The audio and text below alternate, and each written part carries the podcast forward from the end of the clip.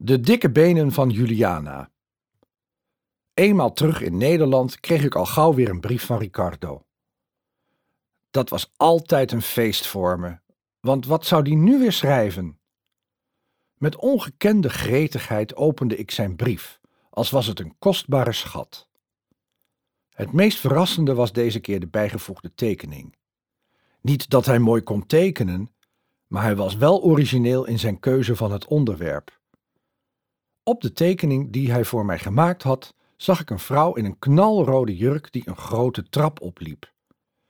Ze had een kroon op. Het was vast een koninklijk iemand. Onderaan de trap stonden twee in zwart jacket geklede jonge mannen die met elkaar stonden te smoezen.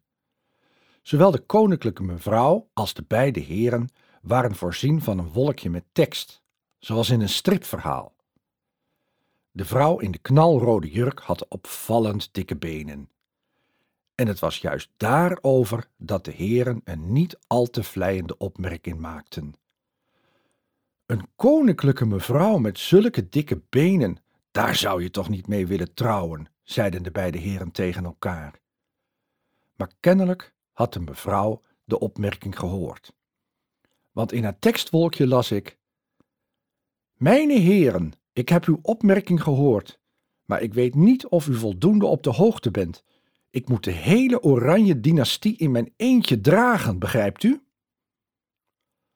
Volgens Riccardo was dit een verhaal dat alle Italianen kenden. Die koninklijke mevrouw met haar kroon verbeelde prinses Juliana op een concert in Wenen toen ze haar man prins Bernhard nog niet kende. Het was algemeen bekend dat Juliana niet de allermooiste vrouw van de wereld was en dat ze niet echt als een charmante prinses werd gezien. Het was niet gemakkelijk om een geschikte huwelijkskandidaat te vinden voor haar, hoezeer haar moeder Wilhelmina ook haar best deed. En ook haar dikke benen lagen kennelijk niet bepaald goed in de markt. Toen Juliana eenmaal met prins Bernhard was getrouwd en deze Duitse playboy haar meevoerde langs de duurste Parijse modehuizen en haar charmant aankleedde, veranderde Juliana op slag in een mondaine vrouw waar iedereen met bewondering naar keek. Maar in Wenen kende Juliana Bernhard nog niet en werd ze toch wel gezien als een prinses die maar moeilijk aan de man gebracht kon worden. Tja, die dikke benen ook. En dat niet alleen. Ook haar motoriek was een beetje apart. Kwam dat door die benen misschien?